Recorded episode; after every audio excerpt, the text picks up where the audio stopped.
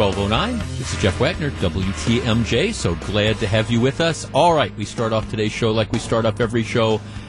Three big things. As I mentioned to Steve and Eric, back in 2012, Republicans had a chance to take over the U.S. Senate.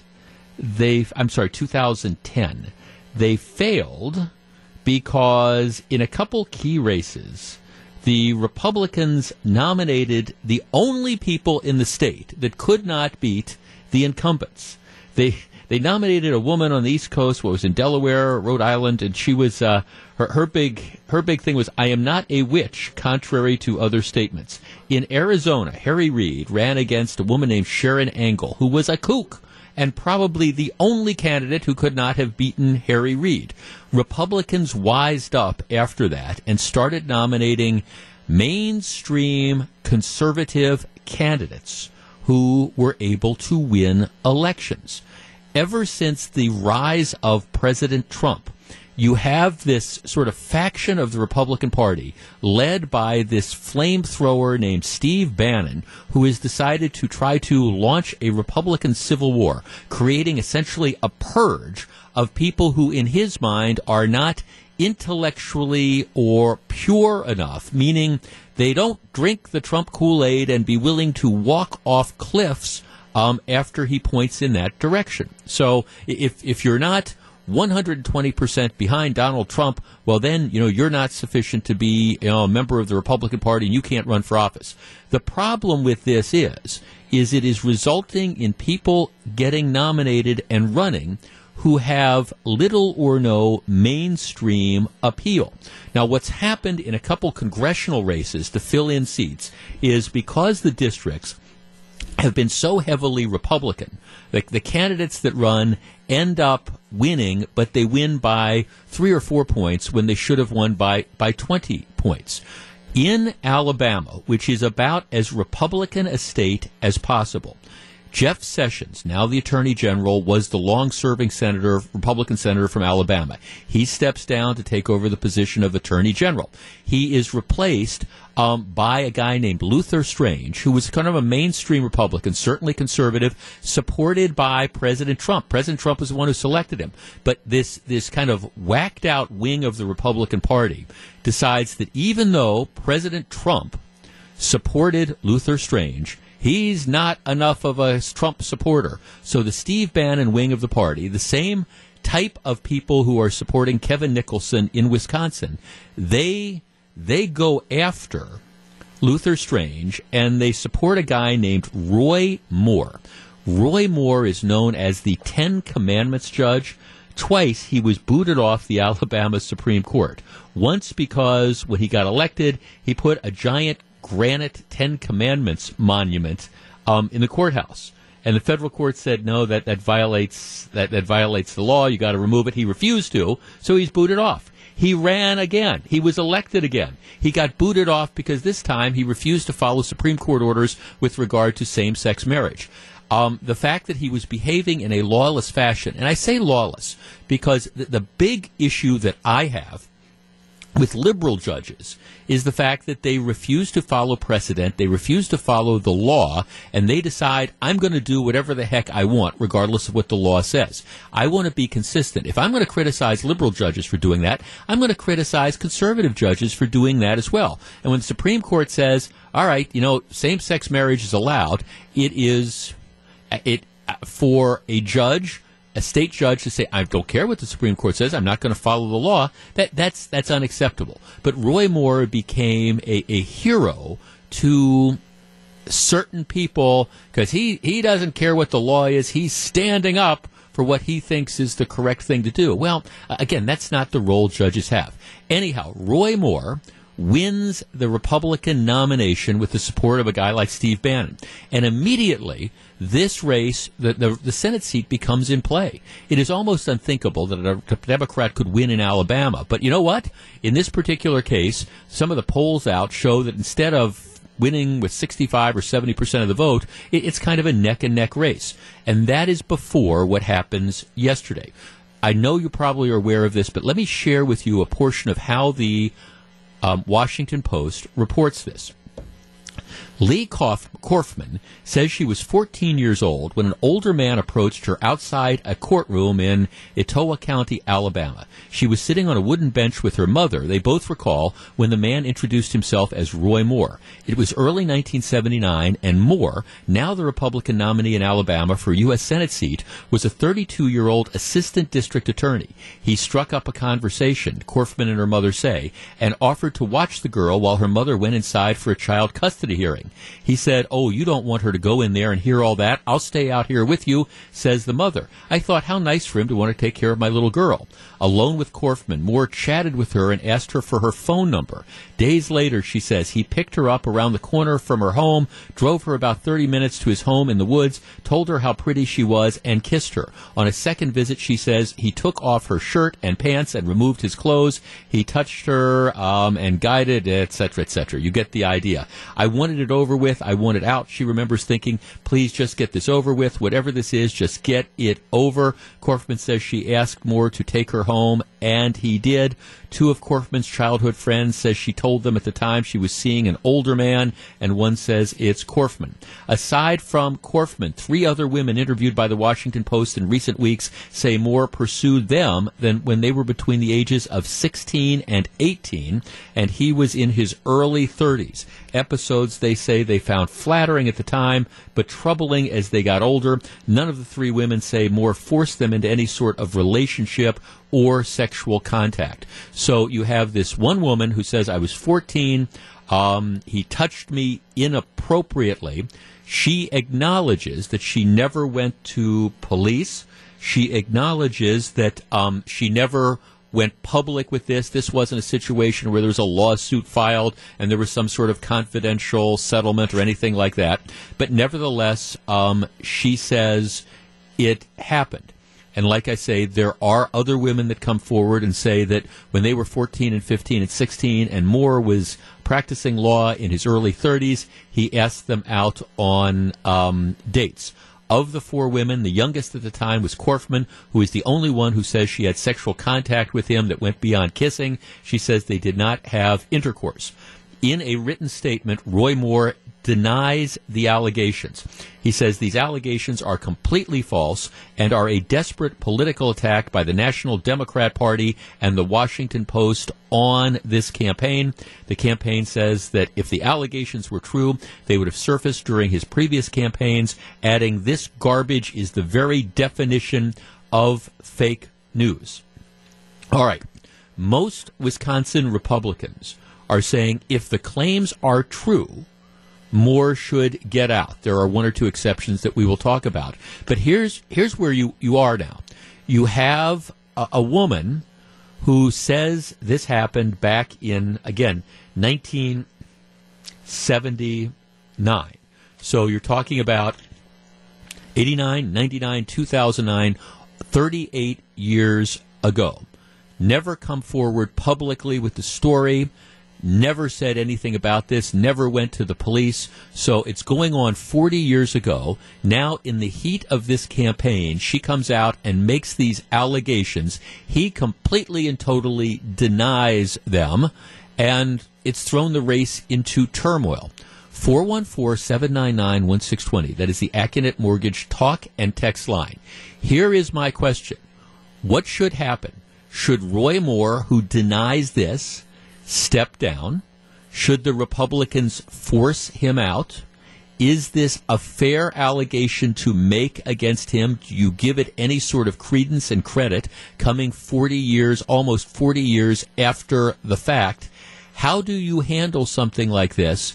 And what does it mean for Republicans moving forward? 414 799 1620. That is the Accunet Mortgage talk and text line. What should happen next? Should Roy Moore step aside? He vigorously denies this. This is a he said, she said. There's, I, I mean, I, people say he should step out of the race if the claims are true. I, I don't know how, I don't think there's anything more about it. I don't think you're going to know if they're true or not. People are going to decide whether they believe him or her under the circumstances. But what should happen? 414-799-1620. I have a theory. I will share it with you, and we will discuss next. If you're on the line, please hold on. It's 1219. Um, I will say this. um, one way or the other, if this isn't a heck of a mess, it'll certainly do until the real mess arrives. 1219, Jeff Wagner, 620 WTMJ. 1221, Jeff Wagner, 620 WTMJ. Unlike unlike celebrities, and, and, now we're in the era of, of Harvey Weinstein, you have all sorts of people who are coming forward and saying, oh, this person did that to me 15, 20, 25 years ago. In, in many of those cases, the, the person who's accused is saying, yes, I did it. Kevin Spacey is saying, yes, I, I did it. Um, in the case of Roy Moore, you get these allegations from about 40 years ago. A woman who says she was 14 years old at the time says he tried to seduce her, he touched her inappropriately. She told her mother, but nobody told anybody. And now, at the heat of a political campaign, a little less than a month before this race, she comes forward. The Washington Post finds a couple other people who said, yeah, when he was in his 30s, you know, we were 16, he tried to date us, but nobody alleges sexual contact or anything like that. He says this did not happen. He says these allegations are completely false, are a desperate political attack by the National Democrat Party and the Washington Post on this campaign. He goes on to say the Obama Clinton machine's liberal media lapdogs just launched the most vicious and nasty round of attacks against me I've ever faced. We are in the midst of a spiritual battle with those who want to silence our message. 414 799 1620. Let's start with uh, Mary in Pewaukee. Mary, good afternoon. Hi, Jeff. Hi, Mary. This is going to be extremely difficult for me because I have never told a soul before in my life but it's happened to me twice. And you know, that many years ago, nobody talked to us about the possibility of these things happening to us. This man has no business being in any kind of office. Mm-hmm. Doesn't deserve it. Do you think, Mary, there's any possibility that um, now, this man has run for, uh, I mean, he's been, uh, he's run for county judge. He's run for statewide office as the Chief Justice on the Supreme Court on, on at least two occasions. He ran in a Republican primary, and these allegations never came forward. D- does the fact that, that it's it's at this time after he's run multiple occasions it's at this time a couple weeks before the election does that give you any pause that that this might not be true? I don't know. Mm-hmm. Only he and God know that. Mm-hmm. Well, I think, Mary, I mean, thanks to Obviously, obviously, if these allegations are true, that this guy ha- has no business has no business in the U.S. Senate, has no business practicing law. I mean, if he's really thirty some years old and he and he's and he's grabbing you know fourteen year old girls, I, I don't care I, I, he, the statute of limitations is long since blown. So, I mean, nobody's going to be able to criminally charge him, but he has no business in the U.S. Senate. So, I, I don't have a problem with that.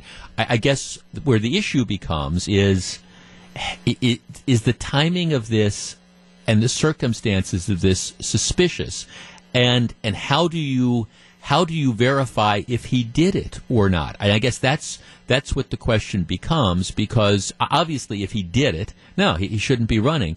But you know, could there be any merits to his claims that yes, this is this is unfair, this is untrue, this is made up? Four one four seven nine nine one six twenty. And and what happens now? Beth in Waukesha. Beth, you're on six twenty WTMJ. Good afternoon. Mary's story reminds me of a story because it happened to women long ago and when you're humiliated like that, the last thing you need to do is be publicly humiliated by coming forward. By sure. having people not believe you when you come forward with your story.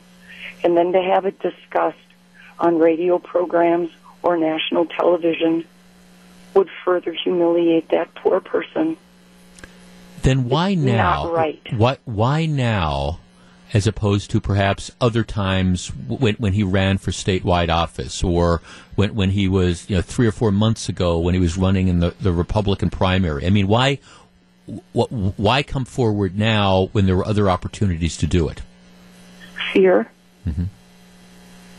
And yet, when you rise in political power and you then have power over people to make decisions, mm-hmm. that fear gets greater knowing that you're you're not coming forward to give the public the opportunity to know the kind of character that it could be. Mm-hmm. Do you? Uh, let me just ask you something as a general question. Do you ever think there are women who who make false claims of of in this case inappropriate touching, or do you think that everybody that comes forward is automatically telling the truth? Obviously, the answer to that question is there could be doubt. Right. Okay. Just as there could be doubt in his story. You, oh, sure. Absolutely. Right. A- absolutely. I mean, that's the you. you were. But that's why I was saying. Who has more to lose? Her or him? The victim who comes forward, or the person who is seeking the political power. Uh, who has more to lose? Well, I would say probably the person seeking the political power. Would no. you say? You'd say the victim because she's going to be humiliated by making her story. I victimized twice. Yeah. No. They, they, I mean, well, I, I, I mean, that's.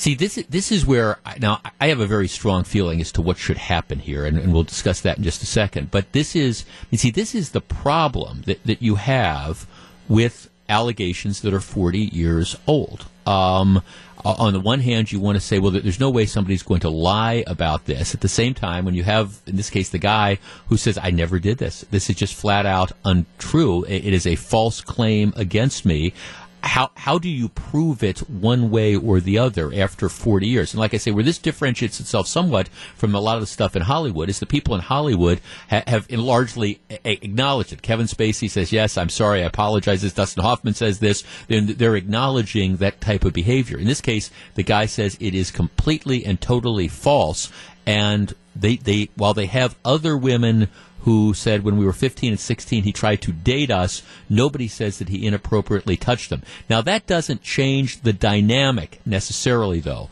Um, and I will share with you in just a couple minutes what I think needs to happen now. But my my question is, what what where do we go from here?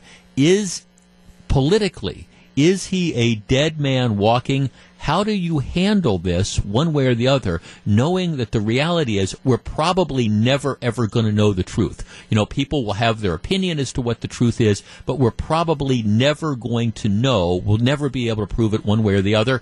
We continue the conversation. It's 1229. This is Jeff Wagner.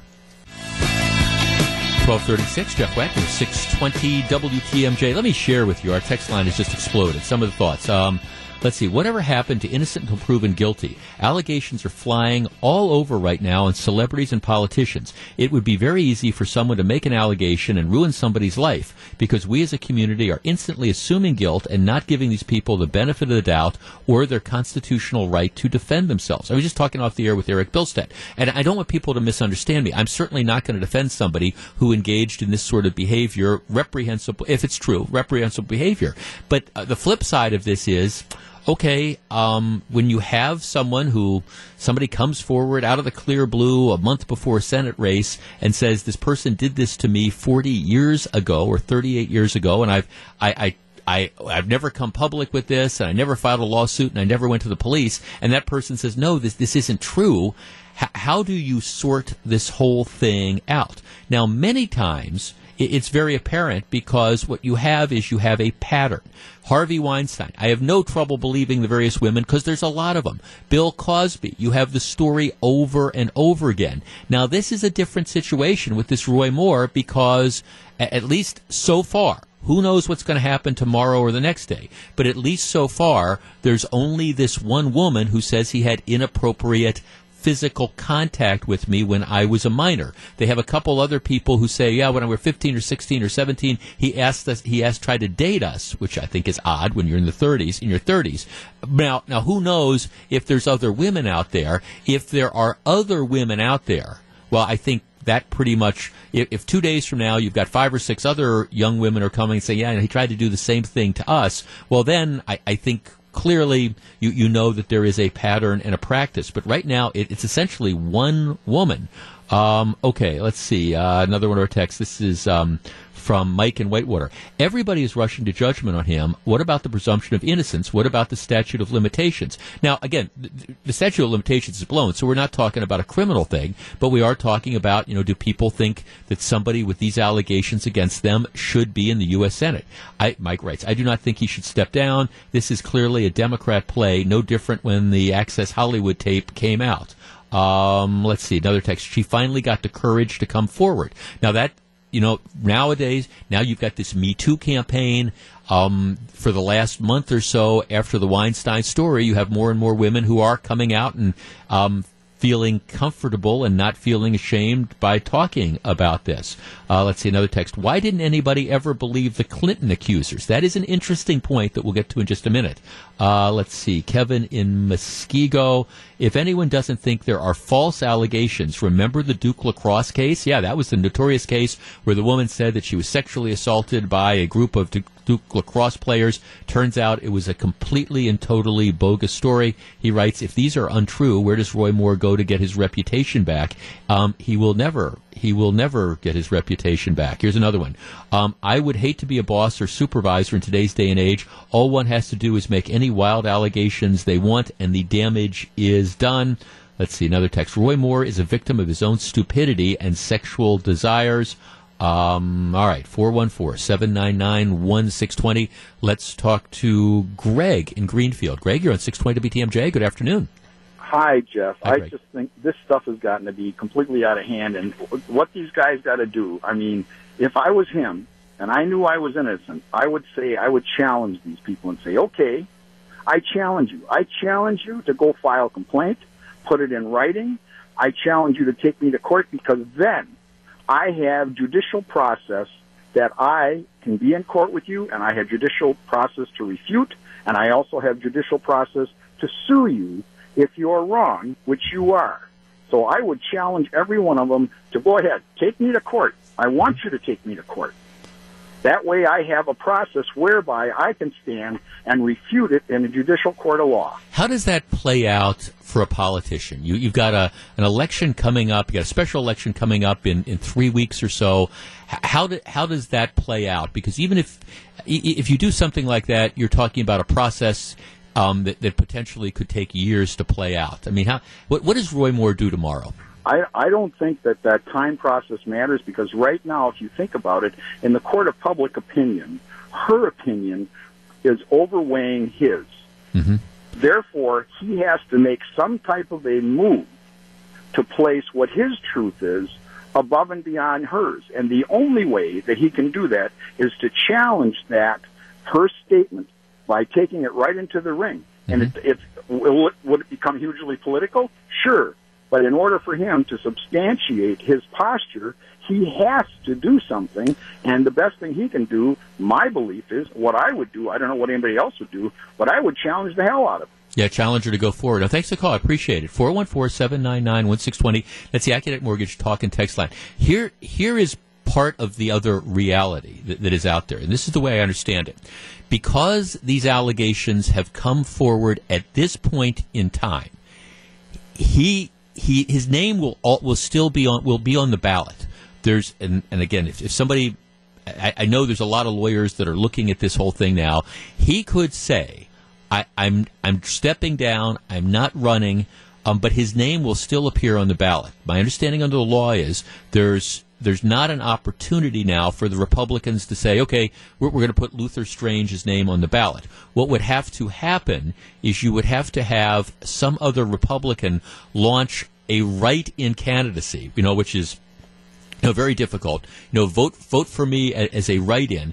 I don't think that has any way of succeeding unless you had Roy Moore suddenly now deciding that he's going to drop out and throw his support behind Luther Strange.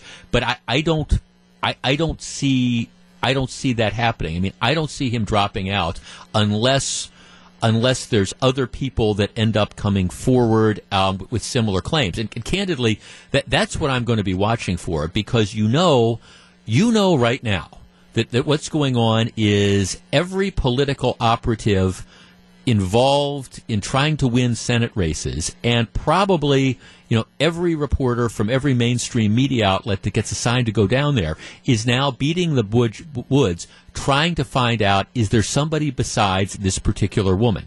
Is there somebody that the Washington Post couldn't find? You know, the Washington Post was probably looking, are there going to be other people that come forward and say, yeah, back in 1979 or back in 1980, um, and he was single at the time.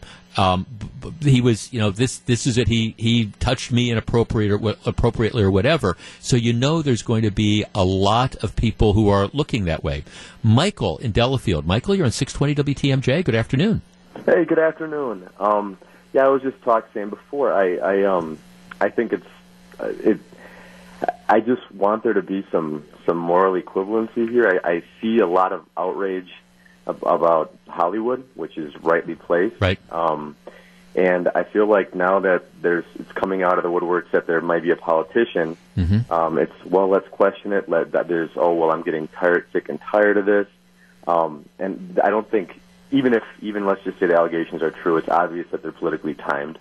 Um, but I think on Hollywood, it's the same equ- equivalent. We had what Louis C.K. break yesterday, yeah. a week before his movie came out we had Kevin Spacey's break right before uh, House of Cards came out, and um, so it, it's it's of course again the different again the, the difference uh, uh, let me give you another remember J- jeremy piven you know the guy the, act, the actor right. based out of chicago piven had a couple people accuse him and he was real he, he said no this isn't true. He, you know, it, again, it was allegations of sexual misconduct from years ago. He said, I, I deny it. It's not true. And, you know, by the way, this is starting to be this witch hunt because how, how do I, I deny it you know, how do I prove that I didn't do something 20 years ago or whatever? Now, that's different from, of course, Weinstein, where there's all sorts of women who are saying the same thing, or mm-hmm. Spacey, who apparently acknowledges it, and I think Louis C.K. acknowledges it too. I could be wrong on that, right. but yeah. And I know with, I know with, I know you're, you're completely right as far as I know. I know with more, there's about, there was a, the girl who was 14,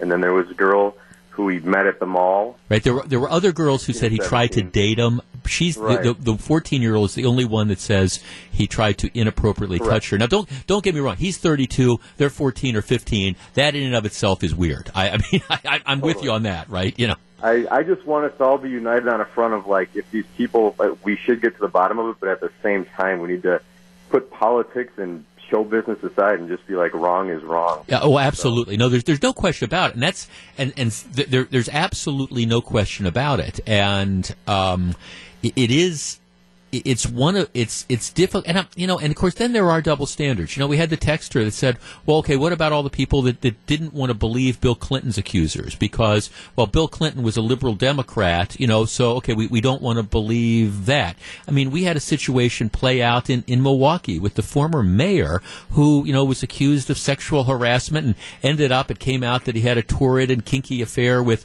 one of his subordinates in the mayor's office, and still there were a lot of prominent quote unquote quote Milwaukee feminists who decided they wanted to stand up behind him because, well, you know, he, he was one of, of them. So there is this huge double standard that's out there. I do think I think the times has have of course changed nowadays, and I, I, think you know more and more victims are coming forward because they feel comfortable doing this. So what what do we do? You know what what do we do here? And I guess the ball is in Roy Moore's court. Here, here's the reality. I think, I think as it stands right now, as it stands right now, he probably, fair or unfair, and of course, if these allegations are true, it is very fair. If the allegations are untrue, well, it, it's it is unfortunate. But I think right now he probably has little or no chance of winning that election. I, I just that's that's how I see it.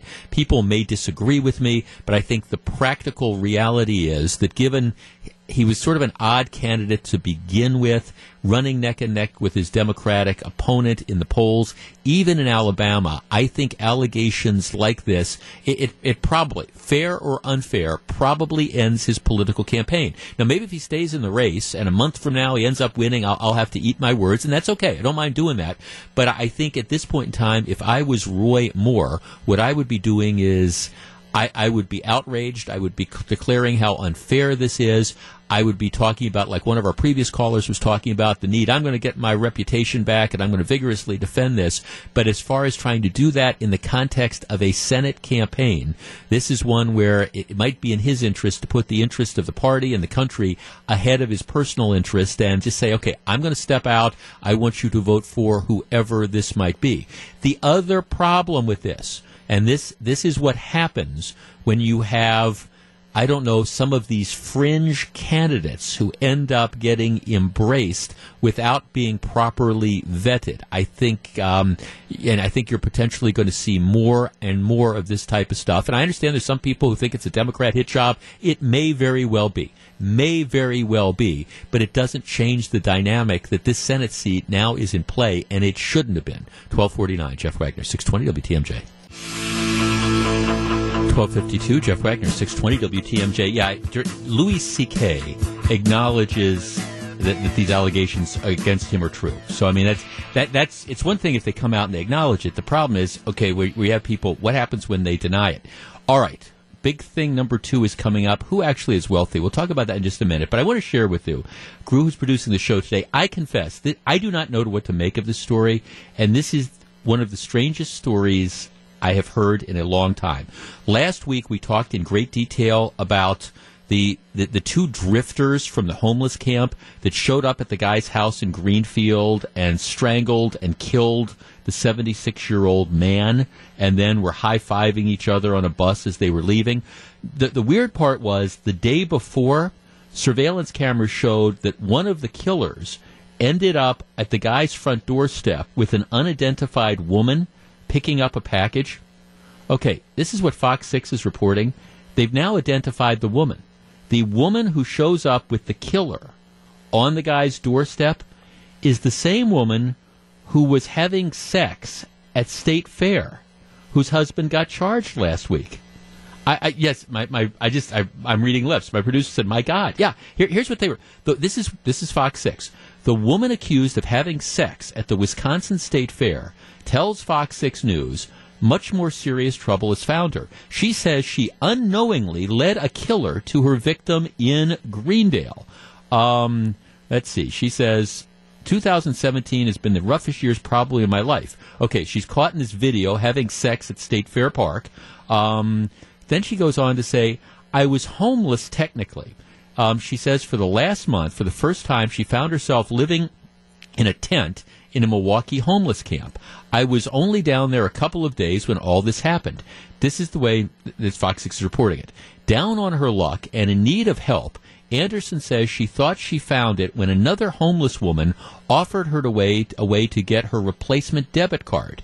She was nice enough to say, "Yeah, you can have something like that mailed to my dad's house. It's kind of close to here. It's on a bus line. It wouldn't be a problem."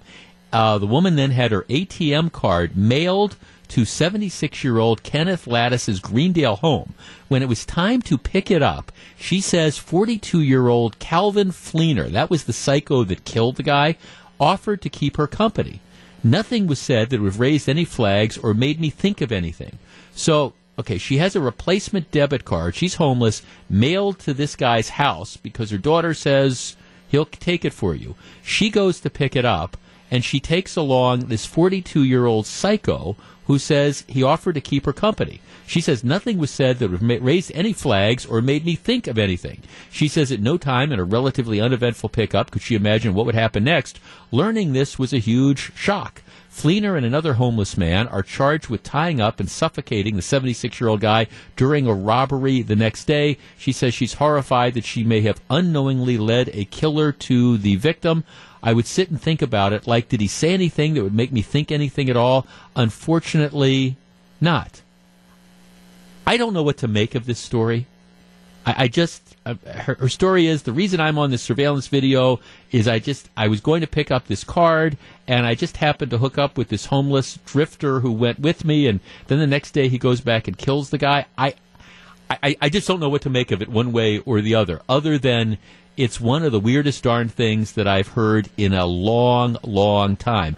Interestingly, the DA's office charged her husband with sex in public and didn't charge her. Maybe this is why they did it. She's like cooperating in the murder case or, or whatever. It's just, it's flat out bizarre. This is the stuff of TV movies. Unfortunately, you've got a 76 year old guy who's dead. 1256, Jeff Wagner, 620 WTMJ. When we come back, big story number two. And I really want to talk to you about this. What makes somebody wealthy? Stick around. 111, Jeff Wagner, WTMJ. So glad to have you with us. Rue, who is producing the show. I'm telling you, WTMJ listeners love a deal. We've been telling you all week about how at 1 o'clock today, you had a chance to purchase the $50 gift certificates to Weisberger's Golden Mast, Weissgerber's Golden Mast Inn for 25 bucks. Sold out instantly. So, um, you know, the, the, note says all vouchers are processing, so um, you can check back. But it, I, when I tell you they go on sale at 1 o'clock, they go on sale at 1 o'clock. And I think uh, that's appreciate them participating in our supper club option. Um, and they just sold out right away. All right, big story number two, and, and maybe maybe you are not going to be sympathetic for the group of people that, that I am talking about. If you look at the Republican tax plan that was passed in the House and has gone to the Senate, as we've talked about before, in an effort to try to make it revenue neutral, some people are going to get tax breaks and other people are going to pay more. A lot of the people who are going to be paying more are not necessarily the idle rich. If you look at where a lot of the money is coming from, it is coming from limits on your ability to make deductions. For example, as we talked about before, the the the House plan, you know, caps the deduction at, at $10,000 for state and local taxes. Caps it at, at $10,000. The Senate plan eliminates it entirely. So there's limitations on all these different deductions. Apparently, the 401k deduction or the ability to contribute to 401ks survive. But but what they're doing is they're going after a lot of people who itemize their taxes. Now, here's an interesting story that appeared in the Chicago Tribune. Now, let, me let me share this with you, and then I want to get your reaction. On the income distribution charts at the center of tax overhaul plans, Courtney Michaud knows she's doing pretty well. She works as a tax manager at a firm in the Atlanta suburbs. Her husband is a police officer. So she's a tax manager, he's a cop. Together, they make more than $180,000 a year. They are solidly in the upper middle class, but they have an expensive home with a large mortgage. They have three kids, including one in daycare and another in high school with plans to go to college. She says it, it all adds up. She says they depend on tax deductions to make their budget worth, work. She says, I don't feel wealthy. She says, it's not like I have a bunch of money stashed away anywhere. Michaud is the type of person affluent enough for an annual family vacation, but not enough for a boat or a second home, who potentially stands to lose under the Republican framework for changing the country's tax code, which threatens to eliminate or deeply cut deductions for mortgage and student loan interest and state and local taxes. These popular deductions are widely viewed as sacrosanct in high tax, high cost states like New York, New Jersey, and California, where the residents have led the fight against the proposed changes. What has been widely overlooked, though, is that residents of well to do suburbs in both red and blue states across the nation, including here in just north of Atlanta, could find themselves in a similar squeeze. And then the story goes on to talk about how, you know, this the, the, these suburban voters, the white collar suburban voters, you know, tend to be, you know, some of the backbones of some of the Republican support over the years, but but how this is now starting to target them. Now I understand that some people might say, "Hey, okay, her and her husband make 180 grand a year. All right, they're they're doing they're doing well. They're the type of people who should pay more in taxes." And her response is, "Look, I, I don't deny that I'm, I'm doing okay. We're, we're doing well, but we're we're not Chris Abele, you know, trust fund babies. We're we, you know, he's a cop. I'm a tax manager. we do okay, but we live in an expensive suburb. We've got three kids. You know, we've got a big mortgage on our house. You know, we're trying to save for one of our, for all ki- our kids to go to college. It's not like we're multi millionaires, and this plan is going to hit us. So 414-799-1620. That is the Accunet Mortgage talk and text line if you look at a lot of the people that are going to get hit hard by these Republican tax plans, especially in some of the states, big states, it's going to be people that make between $100,000 a year and $250,000 a year who really do kind of depend on those sort of, of deductions to I don't want to say make ends meet because I, I mean again, if you're making 180 grand a year, you you should be able to make ends meet but at the same time, it, it does affect their lifestyle. So, so let's tee this up. What what is wealthy?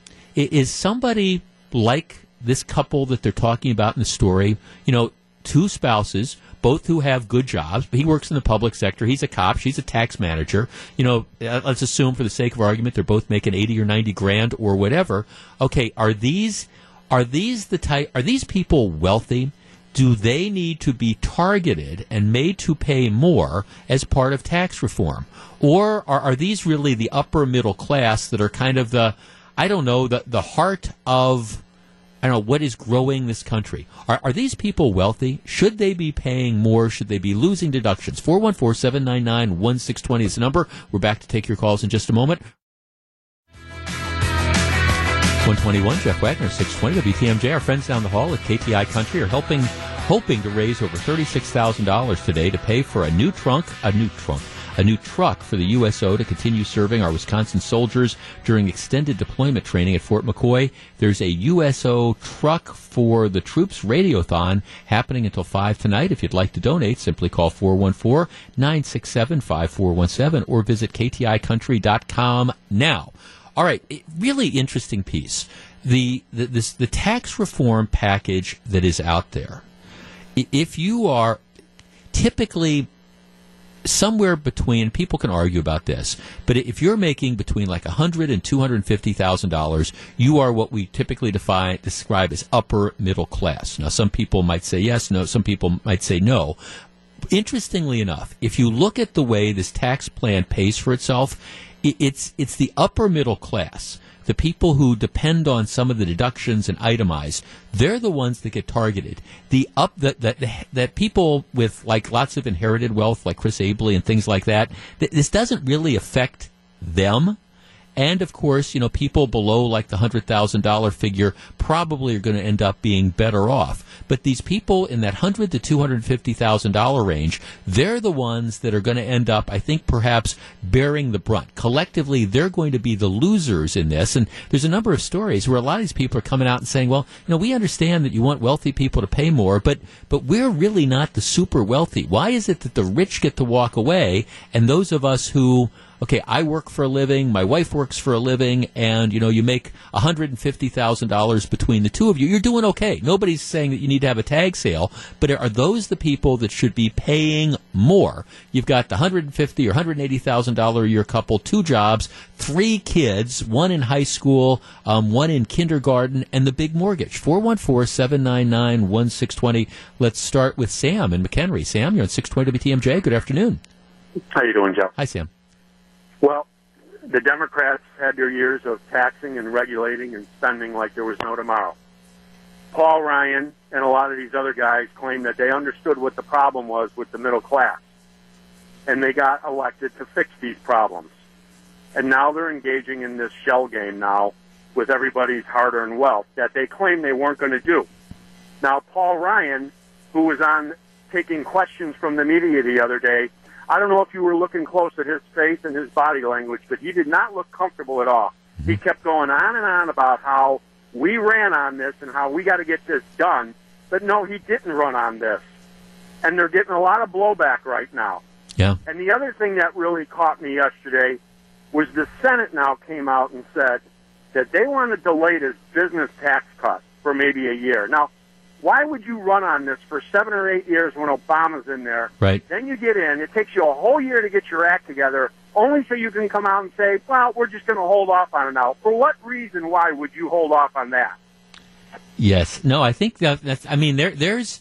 Uh, you, you, know, I mean, I guess here, here's part of this idea, and, and you wonder whether. I mean, I mean, the idea is still okay. We, we want to give the we want to give people the opportunity to keep more of their money and, and invest it. And so that's why you know that's why we're we're trying to lower the upper tax brackets or things like that, or something we're considering. But at the same time, it's it's the folks who are in the upper middle class I mean that they're the ones that are spending the money. Hey, we're, we're buying we're buying the bigger house. We're save we're trying to save to send our kids to college. And again, I'm not saying I'm not saying okay they're making 180 thousand dollars. Like I say, you don't need to have a tag sale for them. But if you look at some of these plans, that's the group of people that are perhaps being hit hardest. Let's see. Uh, Chris says my wife and I are getting close to the hundred thousand dollar range, and we be- live believe we live below our means. Wealth is rel- relative to each person, and if you make a hundred to two hundred thousand dollars a year, it's really not a lot of money in this day and age. Now I know that there's some people that are rolling their eyes, but they're. I think what he's saying is it's not like we're buying Learjets or things like that, or or or having properties all over. It is interesting interesting the inherited wealth, the people that are rich that can have the different tax shelters or things like that, or don't who, ne- who don't necessarily have the huge amounts of earned income, they're going to do okay under this. Um, let's see. Chris continues. The government knows the vast amount of wealth is in the middle class. This country is running massive deficits, and this day was to to come. Um, 414 799 1620. Let's talk to Craig uh, in Lowell. Craig, you're on 620 WTMJ. Good afternoon. Hey, Jeff. Uh, uh, like I was telling your screener, um, wonderful guy, by the way. Uh, you know, it comes down to entitlements and term limits. You know, is, is this couple that makes 150, 160,000 rich? Well, like your last uh, text, you know, it's all relative. But the thing is, when taxes were created, it was to run the government. It was not to support all the entitlements. And, uh, Mm-hmm. Uh, you know, uh, our tax uh, changes. You know, if there was a perfect situation, they would have come up with it years ago. Yeah. No, I think, I think you're. You no, know, I, I what think it comes down to is if we come up with term limits, so uh, uh, senators, presidents, uh, and all the way down, you know, uh, we're not uh, supported by some of these uh, uh, outsider groups you know, maybe uh, we could come up with a tax uh, reform that actually works. Well, what I would like to see is, I'm, it's not that I'm against tax reform. It's just I'm against these ideas where you pick winners and losers. Why don't we just cut spending? Okay, here, here's one of our texts. It's even worse. The tax reform plans do offer some simplification plus to much promoted cuts in rates for big corporations. Unfortunately, being revenue neutral, many truly middle income families, especially those who are self employed, are going to be substantially hit by lost deductions. Not only the state and local taxes, but more importantly, all medical expenses. And those who are of means, who must take Obamacare health plans with high premiums not subsidized, will be especially hurt. Cutting and simplification is good, but not at the cost to the middle class something to think about. Big story number three is coming up. Hillary was in town, and it's still not her fault. Stick around. It's 127. 136, Jeff Wagner, 620 WTMJ. Will the Packers snap their losing skids Sunday in Chicago, or will the post-Aaron Rodgers slump continue? Voice of the Packers, Wayne Larrivee, joins Gene Mueller with a game recap. That is going to occur at 7.51 Monday on Wisconsin's Morning News. Zarek was telling you the um, the, the, ceremony. They're down at uh, they're down at uh, SC Johnson in Racine. Um, the ceremony to formally sign off on the Foxconn documents is has not started quite yet. Um, we will. I think our news department will probably be listening and we'll dip in. But I, I think it's going to be, at the end of the day, a very, very positive thing um, for Milwaukee moving forward. All right. Yesterday, Hillary Clinton was in town. She was making an appearance, a paid appearance at the Riverside Theater. Here's a portion of, of what she said. This is the way the Journal Sentinel reports this. Um, she was talking about how she said that during the campaign, she faced a perfect storm of events, zeroing in on Russian interference in the election and former FBI Director James Comey, who investigated her use of a private email server while she was a Secretary of State. She said Russian interference in elections is more than alarming. It is a clear and present danger to Western democracy, and added that the tactics came right out of the playbook of uh, Russian President Vladimir Putin. She saw she said she also faced an unconventional candidate in Trump. What became clear is that this was the first reality TV campaign. He was the first reality TV candidate and I was the candidate of reality. She criticized Trump for a dark and divisive inaugural address and called him temperamentally unqualified to be president. She took a dig at Trump over his overseas trip, especially his visit to China. Clinton said she imagined the Chinese president was thinking this is going to be easy. Clinton said she was hurt in Wisconsin by the state's voter ID law, which she said suppressed votes among minorities, seniors, and students. She urged the audience to make sure in 2018 that voters get to the polls with proper um, identification. Clinton talked also about sexism in politics, saying the only way to remove it is to get more women into office. So, I mean, as, as part of the presentation, it was a recap of, you know, what went wrong in her campaign.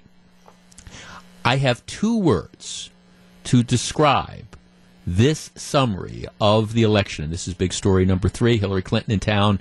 Those two words would be sore loser. I mean, really. I understand that losing an election has to be tough. I understand that losing an election to somebody that you feel you are so far superior to has to be even more difficult. And that is, of course, compounded by the fact that she thought all along that she was going to win. That's why she thought she could ignore Wisconsin. She could ignore Michigan. Of course, they're, they're, they're going to win. But this stuff about blaming this or blaming that or it's voter ID or it's sexism, 414-799-1620. Just one segment on this. I, it, this is the type of stuff that makes my head want to explode. It is this divorcement from reality. The truth of the matter is that Hillary Clinton was a rotten candidate. And it wasn't just the campaign. You know, you're, you're seeing this, for example, in the Donna Brazile book that's coming out the Clinton camp thought there was this sense of entitlement. They thought they didn't have to listen to anybody. They thought that they didn't need anybody. And and this idea that well, gee, I was the candidate of reality. He was the reality TV candidate. Uh, Trump is dark and divisive. You know, what do you think Hillary Clinton is, if not dark and divisive? Not she's hurt in Wisconsin by the state's voter ID poll. No, you're hurt in Wisconsin by the fact that you were not Barack Obama. You took Wisconsin for granted, and the truth is, people just aren't that into you. I mean, I've told this story before. I have several friends who are Democrats. Believe it or not, that that's that is true.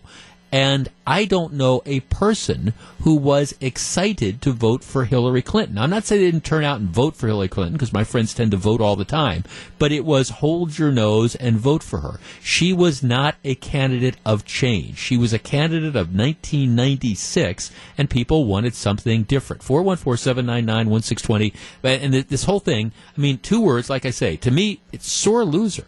Let's talk to Alex in Port Washington. Alex, you're on 620 WTMJ. Hi, uh, thank you so much for taking my yes, call. sir. I, I think my analysis would come down to two letters, and I would call that DS. well, okay, no, no, no, no disagreement from me here. You know, I mean, I, think it's it's just it's it's kind of that ne- that need to rationalize, you know, what what happened, and this idea that it's it's not my fault. It, it's James James Comey. It's the Russians. It's voter ID. Um, instead of the fact that maybe maybe people just didn't like me. But what I think she's so delusional that she thinks she could possibly try to run again. I, that's the feeling I get. Uh, I, th- I well, I, I think I, I, think the the Democrats ha- have moved on. I, I, think the the reality is it's kind of like you know, okay, 1996. Uh, she she was the candidate of 19, 1996, and I mean part of the part of the thing was, I mean, it was kind of the old guard. I acknowledge that she got caught up in this, this sort of Trump tsunami that was out there. But I mean, I think you could say that John McCain got caught up in a Barack Obama tsunami, you know, back in, in 2008. Sometimes those type of things happen. But instead of just recognizing, hey, I ran a crummy campaign, I, I lost you know, and the truth is, she might have been the only mainstream Democrat that would have lost to Donald Trump, but she somehow managed to lose to Donald Trump. Bob on the east side. Bob, you're on 620 WTMJ. Afternoon, Jeff. Hi, Bob. Um, when, when, you said two words, I thought it was going to be sour grapes. that, that, would be that would be fair as well. I mean, it's, I mean, sour grapes. Why? What? Why do you think that? Well, she lost for a number of reasons, uh, none of which she wants to acknowledge first of all, the situation, she can blame James Comey all she wants, but James Comey would have had nothing to investigate had she not either done the most stupid thing in history or something that was illegal or illicit right. and using her own server right. instead of just using the State Department server. If that was the only change, she would have won the election in basically a landslide because that would have taken away a huge issue for all kinds of voters. Right, but, and then and then the refusal to just acknowledge that the, we're gonna we're gonna dig our heels in here, and you know nothing to see here. And thanks to calling. I mean, it, it's the same.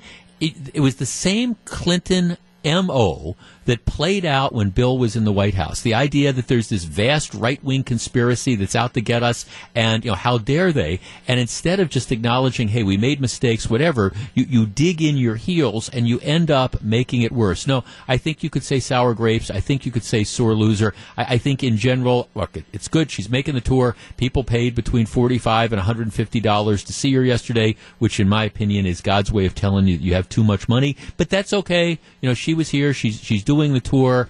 Um, I, I think candidly, though, if I were giving advice to Democrats, it would be time to move on.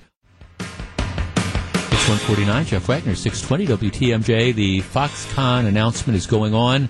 Erik Bilstad. We're following. Fisk Johnson of SC Johnson just introduced the House Speaker Paul Ryan at SC Johnson right now. The Foxconn signing. Here's Paul Ryan. About to kick off a whole new chapter of a new iconic employer doing the same for the people here in southeastern Wisconsin. How exciting is that, huh? Man.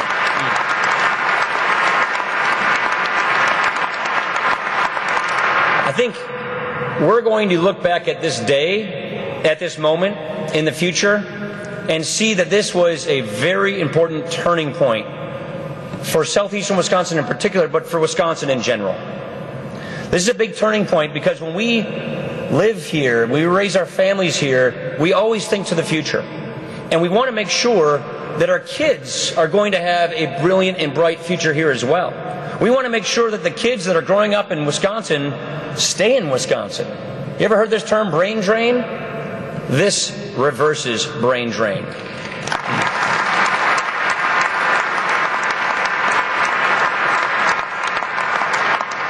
So there are a number of thanks I would like to just briefly mention. First of all, I want to thank the people of Wisconsin for being world class workers for attracting the likes of Foxconn to make this kind of game changer that it really is.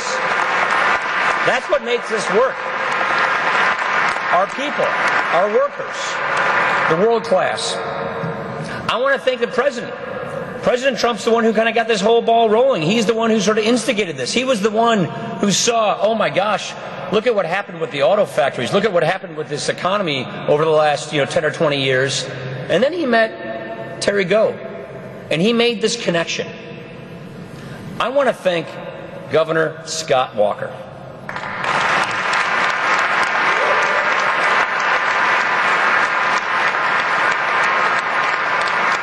This would not have happened if our governor just did not take to this like he did. This being an incredibly impressive investment into our economy, an incredibly impressive investment that brings a whole new sector of economic growth, that brings a whole new field of jobs, that attracts so many other jobs so that we really can be Wisconn Valley. We can be the industrial park for Silicon Valley. We can be the jobs of the future so that we're making sure that we're bringing this impressive factory, this impressive sector to our economy so that we have jobs of the future. It takes a governor who looks forward to seeing that this is what our state needs, this is how the future is bright, and this is how you grow jobs, this is how you improve the quality of life. Scott Walker, thank you for being tenacious and making this happen. Really appreciate that.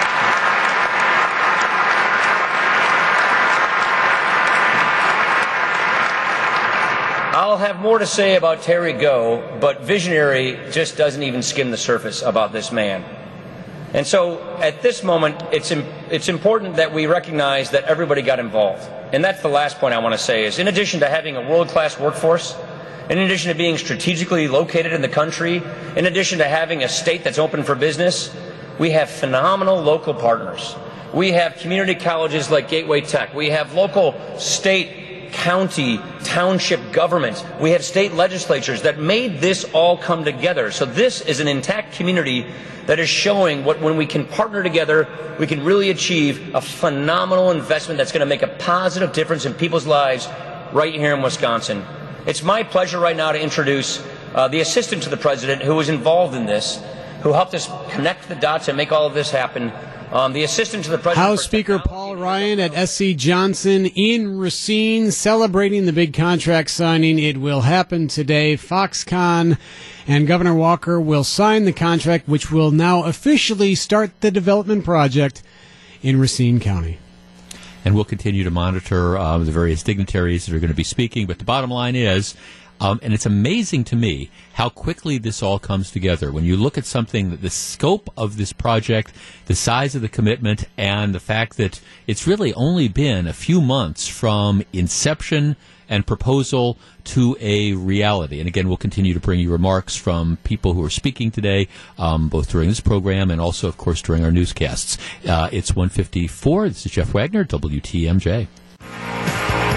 It's 156, Jeff Wagner, 620 WTMJ. This is very cool, and I did just want to remind people of it.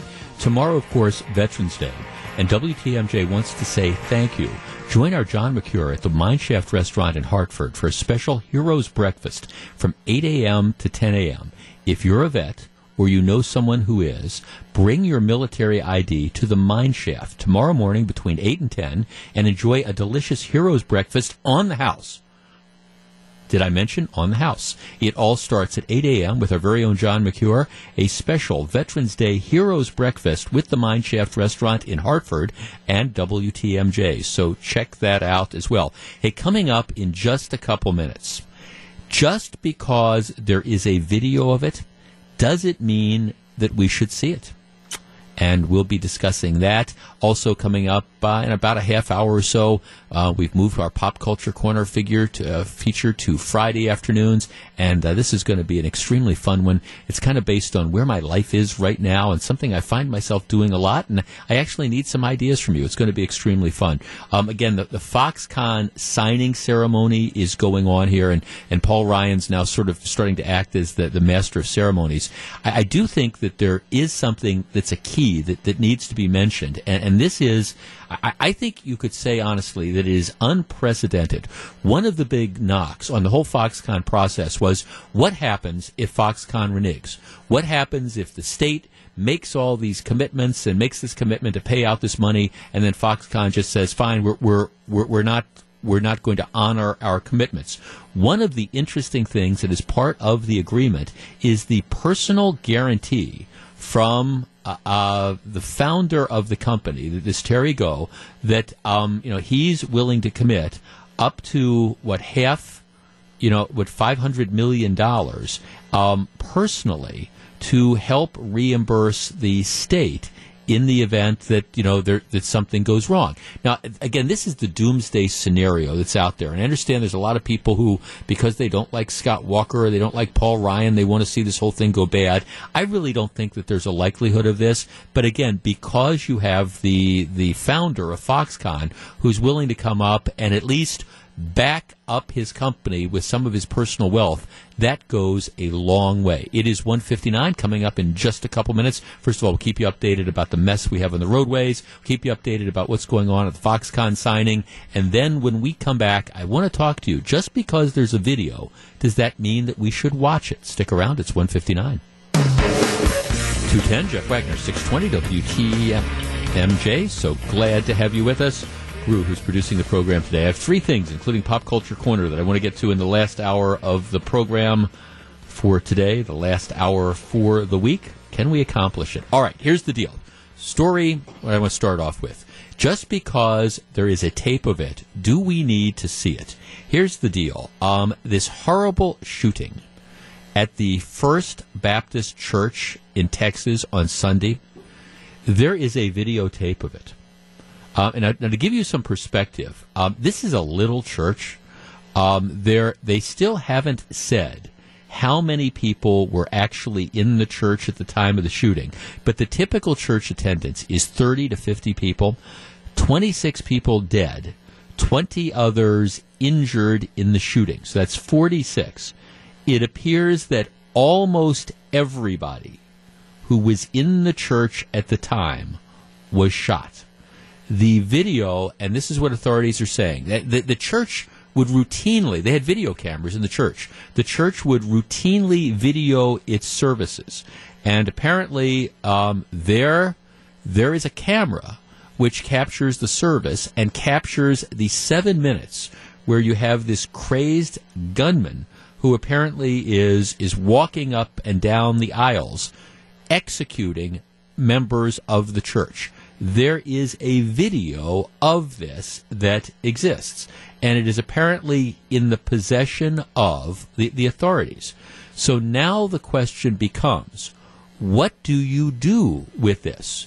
Now, there's some question under the Texas open record law as to whether or not, if the media makes a demand for it, will this be public? If not immediately, because there's exceptions during you know crime investigations, at some point in time in, in the future. All right, 414 799 1620. That is the Accunet Mortgage talk and text line. Now, obviously, there is, I think, uh, uh, uh, from a purient interest perspective, I mean, maybe there's people that, that want to, to see this. Um, you could argue that this is a crime situation, that there's public resources that are used to investigate this, that the public should have a right to know. On the other hand, you know, there there are survivors, there are family members of people who are, are victims. And the, the idea that this would get out in public and then be all over the internet so that, you know, people would have to relive this type of tragedy and relive this horror, the question becomes to what effect? Okay, so 414-799-1620, that is the Accunet Mortgage talk and text line. I think this video should be buried forever. I, I don't think that there is a legitimate purpose to be served in making it public. I don't think that the public needs to see this. I don't think this needs to be out there on, on YouTube. I don't think it needs to be shown 50, 60, 70 times on the um, NBC Nightly News. I don't think it needs to be a Dateline special. I don't think you need to have slow motion footage showing where this guy shot and where he didn't shoot. Sometimes I appreciate that there is a value to crime scene video. In this particular case, though, this isn't a crime scene video that you need that the public to see. It's not like there's going to be a trial, for example. 414-799-1620. I would argue that this video should be buried by law enforcement, never to be seen by the public again. They're going to tear down the church, is my understanding. What good, what possible pub good could come from putting this out there for the general public? Bart in Butler, you're on 620 WTMJ. Good afternoon. Good afternoon, Jeff. Uh, I'm glad to hear you say that it should be buried because it should never see the light of day. I mean, if people want to request it, then that shows to me that that our culture has lost all common sense. Yeah, I mean, there, I mean, look, I understand sometimes that there are there are videos that have huge historical impact, or you need for a prosecution. Okay, there's not going to be a prosecution. The shooter is dead. Um, this isn't this isn't the Kennedy assassination in the Zapruder film. This is it's just it's a seven minutes of a brutal execution. I who who would want to see this? What purpose does making this public serve? It would you know what it would do? It would cause other people who are thinking to do this potentially to go want to do it. Yeah, I mean we we have so much violence in our culture. We don't need any more.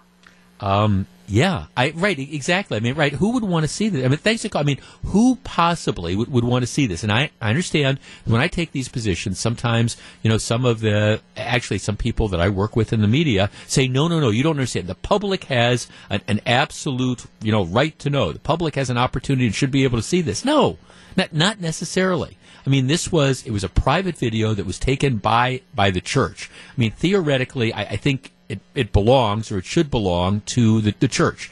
If there was a criminal prosecution, if this man were still alive and you were bringing him to trial and they were playing the video in the courtroom, okay, that's a different story. Then you make it public. But that is not what this is all about. The shooter is dead. There's not going to be a criminal prosecution. The only thing that you accomplish by making this public is to indulge in the ghoulish desires of certain people it's 220, Jeff Wagner, 620 WTMJ, just in time for the holidays. WTMJ.com is giving you a chance to win an authentic NFL game ball autographed by Packers head coach Mike McCarthy. Just log on to the WTMJ.com contest page, listen for the special keyword in the podcast player, fill out the entry form, and you could be our lucky winner. You can enter daily, but you've got to be 18 to take part. Official rules at WTMJ.com good luck from all of us here at WTMJ. How cool would that be? Hey, while you're on the podcast page, you can download podcasts of all the programs.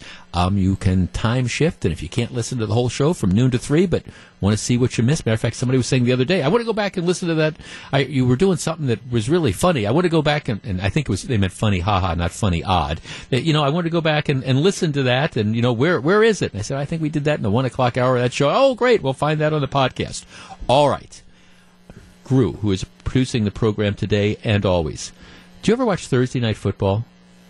Sometimes, yeah. Um, Thursday Night Football is sort of it's it's been around for a few years now. It's again an opportunity by the NFL to make money from the TV networks. The idea being, hey, if you put it on Thursday night, put football on, people will watch it.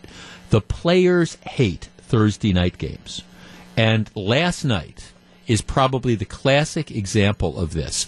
Um, Richard Sherman, who's the Seattle Seahawks kind of loudmouth quarterback, a cornerback. Um, last December, he wrote this piece about why I, on the Players Tribune, which is the union thing, why I hate Thursday night football. Um, this is what he said, you know, a, a couple months ago. He said that NFL games on Thursday nights are, his word, not mine, mine, a poop fest and he talked about how it's really bad for the players and the quality of the game because it doesn't give players enough time to recuperate from the, Sunday games. Just having to play three days, four days later, their bodies don't have a chance to recuperate. They don't have a chance to put in game plans. Essentially, the quality of the games are awful, but it's dangerous for the players. Okay, last night, um, you know, last night you have, uh, first of all, I mean, a couple of weeks ago, J.J. Watt who's, you know, of course, the Wisconsin player, now plays for Houston. He got hurt on a Thursday night game um, in week three of the 2016 season. He wouldn't return until the beginning of this year. Now he's out again. Richard Sherman yesterday, um, he ended up blowing out his Achilles. He'll be out until next year. Seattle left tackle Duane Brown sprained his ankle. Safety Keith Chancellor suffered a stinger. Defensive tackle Jarran Reed left the game in the first half with a hamstring injury. Linebacker Michael Wilhoite suffered a calf injury. Defensive lineman Sheldon Richardson and Frank Clark ran into each other in the fourth quarter, both leaving the game. Uh, one of the running backs who had missed most of the previous games with a high right ankle sprain hurt his other ankle. It goes on and on. So, I mean, it really, you, you had players who were getting hurt.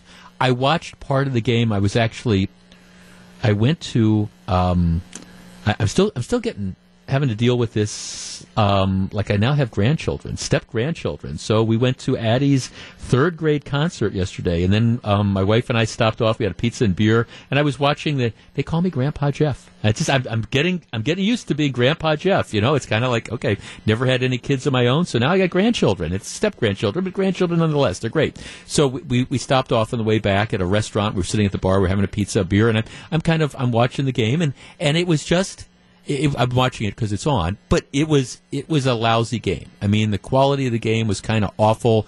The Seattle Seahawks were dressed in the stupid uniforms that they put them in, but players were getting hurt right and left.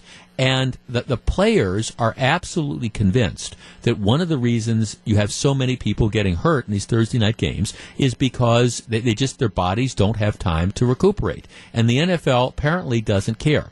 414-799-1620. That is the Accunet Mortgage talk and text line. Look, I'm a football fan. I like to watch the games, although candidly this year with all the protests and stuff, um, if it's if there's something else on, chances are I'm watching it. Like I said, I was sitting in a at a bar in this restaurant having a pizza, so it was on, so I was kind of watching it. But these players hate the Thursday night games.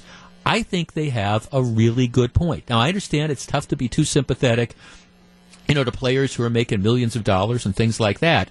But you would think, I think one of the reasons, one of the reasons NFL ratings are down is you have all these star players who are getting hurt.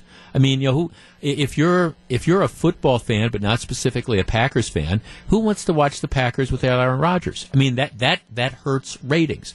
Losing J.J. Watt hurts ratings. Losing Richard Sherman, losing the marquee players hurts ratings. And I think these Thursday games contribute to that we discuss next. If you're on the line, please hold on. Should we do away with Thursday night football? Would the NFL be smart to do that? It's 225. This is Jeff Wagner. If you're on the line, please hold on.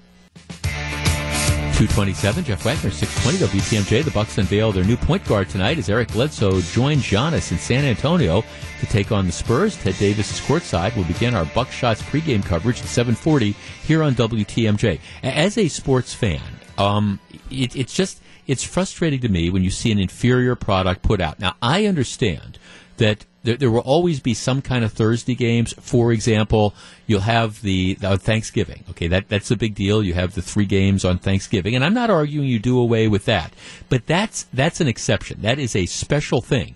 What we have now is you have the, these Thursday games that occur all the time. Yesterday you had, and again, nobody. I don't think around here with us being Packers fans, I don't think there's any loss, love lost for the Seattle Seahawks, but it was like walking wounded, getting hurt one after another. And a lot of the players say, hey, this is exhibit A, B, C, D, and E, why we shouldn't have Thursday night football. So here's the deal. And, and this will be another indicator about whether NFL owners care about the product or they care about the almighty dollar. Because apparently what's happened is, is right now there's a $1.86 billion package from NBC, CBS, Twitter, and Amazon over the course of the two year Thursday night TV and streaming package. That deal ends after this season. So if, if the NFL were to decide, hey, we care about player safety and we care about not putting an inferior product on, on the field, the, the NFL could simply say, Thursday night games, okay, we tried it, we're, we're, we're not going to do it anymore. They would have the opportunity to do it. The players would also have to decide too, because my understanding is out of this one point billion dollar contract, um, also the players get about two hundred and twenty five million dollars. So I mean, part of this money trickles down, but the quality of the games are just absolutely awful those those day glow uniforms that they make the teams wear. Okay, that's nothing but trying to be a ratings grab, and ratings are down in general. Wouldn't it be better for the quality of the product if instead of putting something on just because you think somebody's going to pay you for it, you actually said, "Hey, we're going to be looking out for the players. We're going to be trying to protect the quality that the fans who buy tickets or who watch the game see," instead of just saying, "We're going to put on what was Richard Sherman's term, a poop fest." Well, okay Maybe the NFL could decide to say no to the poop fest. We'll see. All right, Pop Culture Corner is coming up. Um, I hope you are in good voice. We'll be talking about that in just a couple moments. It's 236, Jeff Wagner, 620 WTMJ. Okay, if you're new to this program, um, actually, this is the segment that this all started out with you know, when I started doing a show here, we're in the 20th year of the program here in WTMJ. We're, it's, yeah, I've been here for 19 years, so this is the 20th season, inclusive counting. Um, I, I, call this Pop Culture Corner, and this is the segment where we, we put aside the heavy lifting and we stop talking about the tragic events of the day in politics and we try to go into the good weekend and have a little bit of fun. Sometimes we talk about movies, sometimes books, sometimes TV, sometimes food, sometimes travel. It, it just depends on what, what's going on actually, what, what's happened in the news or what's going on in my life that tickles my fancy, and I, I hope will, will tickle yours. We live stream this on Facebook, so you can go to facebook.com backslash 620 WTMJ, and you can see yours truly in the studio as, as we do this. I'm wearing my Jimmy Buffett Margaritaville sweatshirt on a you know on a cold Friday afternoon today, dressed up for the particular event. My wife is probably just putting her head down, going, "Yeah, he, he went to work wearing a Jimmy Buffett you know hoodie." Oh, but I did. Okay, that's that that's that's it. Just kind of gave myself up. Nobody nobody would have known that except I just kind of gave myself up. All right, but but here here's the deal. Um, for years and years and years, I lived very close to the studio. Now, um, I, I, I, I, don't. I, have told this story. I mean, I got married, uh, you know, about a month and a half ago, and getting my house ready to sell. And so there's, and for the next month or two, we're having all sorts of work done there. Um, we're Fran and I, we bought an, another house in Ozaukee County. That's being painted and stuff is in order. Not going to be ready to move in there. So, you know, I'm, I'm staying out in Washington County now. So I, have got this commute that I, I never had before. So in the car, I have a lot of, of time. I got a lot of windshield time. I am a huge fan of, of the radio. And so I, I listen to, of course, WTMJ a lot. But, but I want to admit, not, not always. I, I love music. There, there's no secret about that. So I've got Sirius satellite radio, and I flick the channels on that. I've also uh, I've got my iPod that has like eight thousand songs on it, and that's plugged in. So I mean, like right now I'm listening to uh, David Allan Coe and Guy Clark, you know, and, I, and I'll listen to albums and stuff as I'm driving along. So I, have got a lot of music going on in the car when I'm not listening to, listening to WTMJ. But like I say, I, I spend a lot of windshield time nowadays. So I'm because sometimes I'm driving back and forth twice, not just once. So I spend a lot of time in the car because I got all this stuff going on. And what I find myself doing as I am listening to all these various songs I find myself singing along to a variety of songs. Now, I am not going to sing on the radio because, well, I, there's a reason I do spoken word as opposed to singing word radio. But but when you're in your car and you're kind of by yourself and that tune comes on, sometimes you've just got to sing. You know, you've just got to sing along. There's that great commercial for something that they're they're showing now where the guy's singing "Sweet Caroline" and he pulls up at the intersection. I don't even know what it's a commercial for. He's got the window down. He's swing singing "Sweet Caroline." There's a gal in the car next to her, and she starts singing that as well. But I do find myself singing along a lot because there's just some songs that you just they just make you want to sing. So I thought we would have a little fun for Pop Culture Corner this Friday afternoon because I know I am not alone. I am sure that there is a song that you hear when it comes on the radio or you, you play it on your MP3 player or whatever. There is that one song, that one song that just makes you want to sing along. So let's have some fun. 414 799 1620. That is the Accunet Mortgage talk and text line. What is your one song that just makes you want to sing along? And you don't have to sing it, you just have to tell me about it. Maybe it's, I don't know, maybe it's some real sad ballad. Maybe it's some up tempo rocker. Maybe it's, you know, an old gospel tune. The song that makes you you just have to sing. 414 799 1620. That is the Accunet Mortgage talk and text line. Again, when we do these segments, I always caution people first of all, call in early because our phone lines tend to jam up. Um, secondly, go with your first instinct. Sometimes people overthink it. I, you know, I sing to this song all the time, but I'll sound dumb saying it. No, no, no we have some fun. And once again, we're also live streaming this, facebook.com backslash 620 WTMJ. Okay, we're back to talk about the song that when you hear it, you just gotta sing along. It's 241. This is Jeff Wagner, 620 WTMJ. Jeff Wagner, WTMJ. That's this is semi charmed life. Uh, my producer Gru. This is the song that you have to sing along to. Okay, and we've gotten rid of Eric Buzzkill uh, Bilstad. I mean, he's been bringing he's been bringing us bad news all all afternoon, but now traffic's getting a little bit better. Okay, the song that you have to sing along to. We are live streaming this on Facebook Live. You go to facebook.com backslash six twenty WTMJ. Let's see on our text line. Uh, Bruce Springsteen, Born to Run. Yeah, I sing Born to Run a lot. Uh, let's see, a couple people are saying David Allan Coe, um, who I, I, talked about how I, I, am listening to him. Matter of fact, I was doing this today. How about you don't have to call me darling, darling. You never even have to call me by my name. Yes, I do sing to that. I was singing to that this morning. One of the greatest country songs ever written by the late, great um, Steve Miller. Okay. Anna in Whitefish Bay. Anna, 620 WTMJ. Good afternoon. I love you just the way you are by Billy Joel. Oh, I, you know, Billy Joel, especially the early stuff, he has so many songs like that, like scenes from an Italian restaurant and The Stranger, all those. I, I find myself singing off key to a lot of them. I, and I meant that for you, Jeff. I love you just the way you are. oh, you're a sweetie, Anna. Thank you.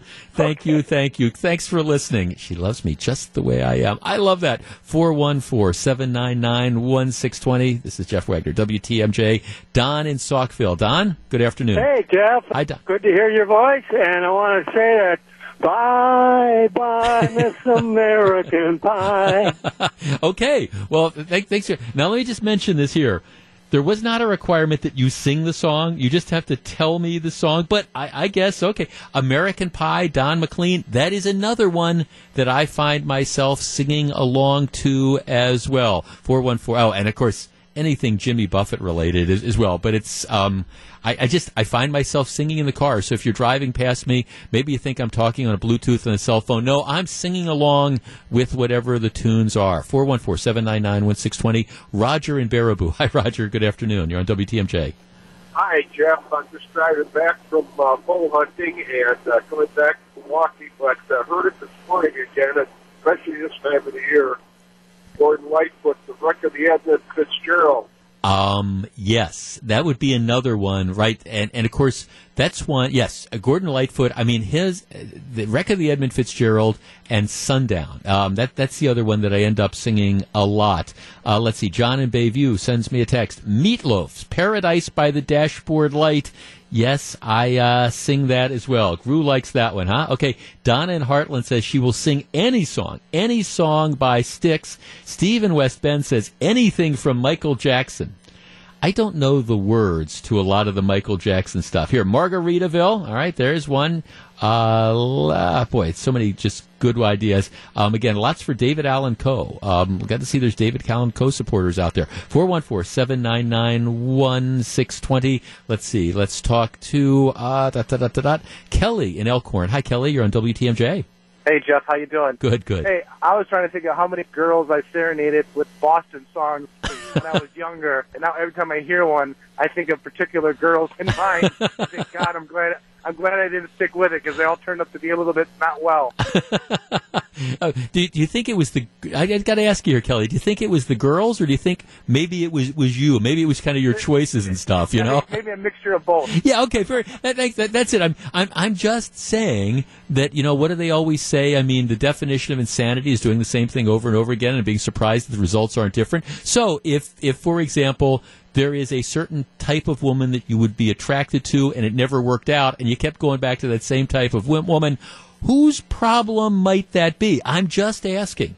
Tom in Watertown. Tom, you're on 620 WTMJ. Hello. Hiya, Jeff. Hi, uh, Bob Seger and Night Moves. Uh, you know, I'm so glad you called. That's uh, there, there's a lot of Bob Seger tunes, you, you, know, fit into that. It, you know, old time rock and roll and stuff. And it's funny you should mention it because I was just I was listening to um, pretty much my entire collection of Bob Seger the other day driving around, and I think Night Moves is one of his very, very best. I love that song. That takes me back to a certain place and time in my life, and I just me absolutely too. love it.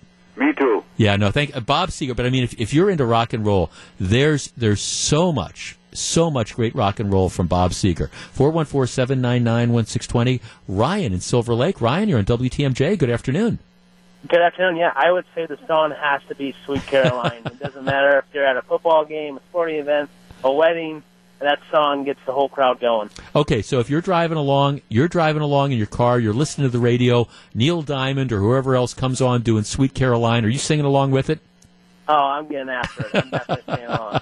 there you go. Well, see that, and, and, of course that's right. That, I mean, Sweet Caroline has now taken on a life of its own on Facebook Live. Um, John, hey, he channels Herman's Hermits. Mrs. Brown, you've got a lovely daughter, huh?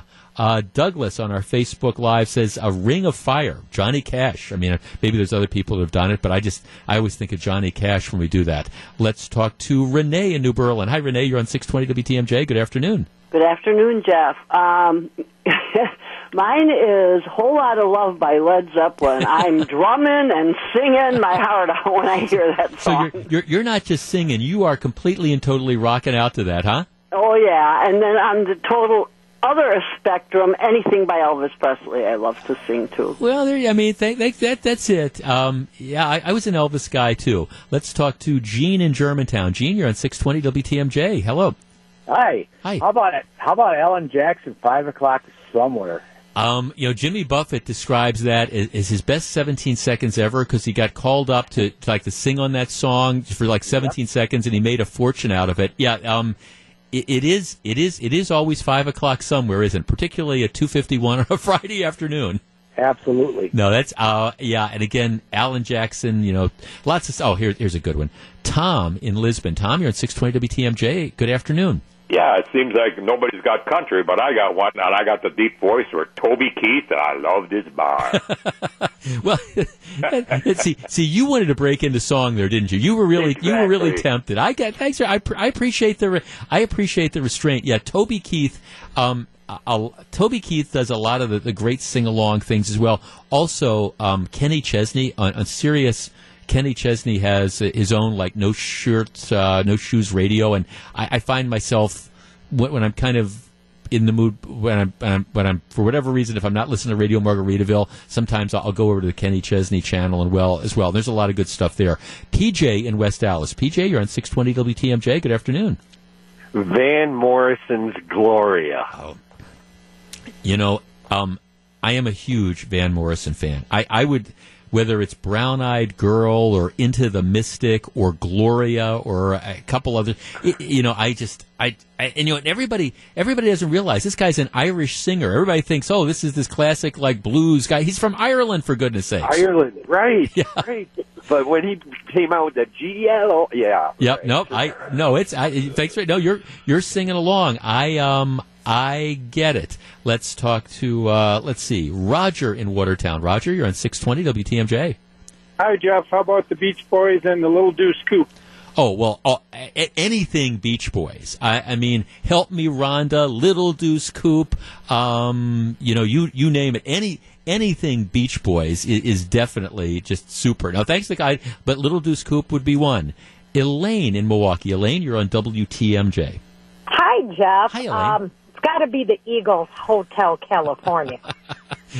Okay, I, see that that's a kind of tough song to sing. Can you do that? Can you do that? In, Can you do it in key and stuff? Uh, yes, I can. I'm not going to do it now for you, but you turn it up loud, everybody's in key. Well, see there you there you go. I'm. Uh, is that your favorite Eagles tune? Of all time, yes. Yeah, it's um. It's a classic. It never gets old. If I had to listen to one song the rest of my life, it would be that one. That's your desert island tune, huh? That's Hotel my California. desert island song. Yeah, it's um. uh, Thanks for call. I, I it, it, it's that's really an interesting one. I mean, it's an intricate type of song, and and I love the Eagles. I don't know. I'd really have to think about what my favorite Eagles tune is. There's so many good ones. Steve in Richfield. Steve, you're on WTMJ. Good afternoon. Howdy, Jeff. How you doing? I am well, thank you. I love these Good. topics. Ni- nice to have you on in the afternoons like this. Amen. the congregation says amen. Thank you. All right. Okay. Hey, um, Queen and Radio Gaga. I I don't know. I just that's a fun one, and I, I I'm sure. I hope you know that one. Oh, I oh I I know that. What's the um?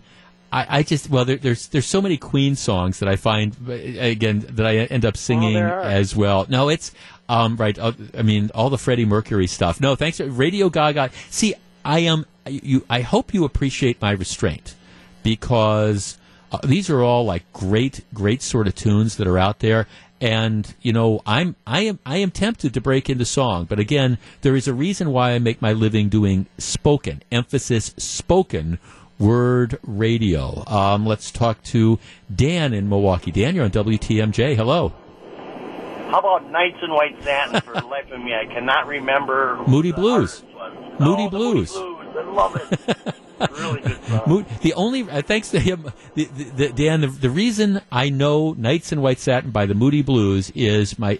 I went to Nicolet High School in Glendale. We were the Nicolet Knights, and one year for prom, that was the theme. It was Knights, except K N I G H T S. Okay, that's what passed for clever back when I was in high school. It was Knights in White Satin, and that's how it worked out. Okay, I could go on forever, but I can't because John Mercure is on the road with Wisconsin's Afternoon News. I have to take a break. Um, we've been live streaming on this on Facebook. You can go back and watch it, and you continue to participate. Thanks for everybody participating. Pop Culture Corner comes back same time next Friday afternoon. It's two fifty six.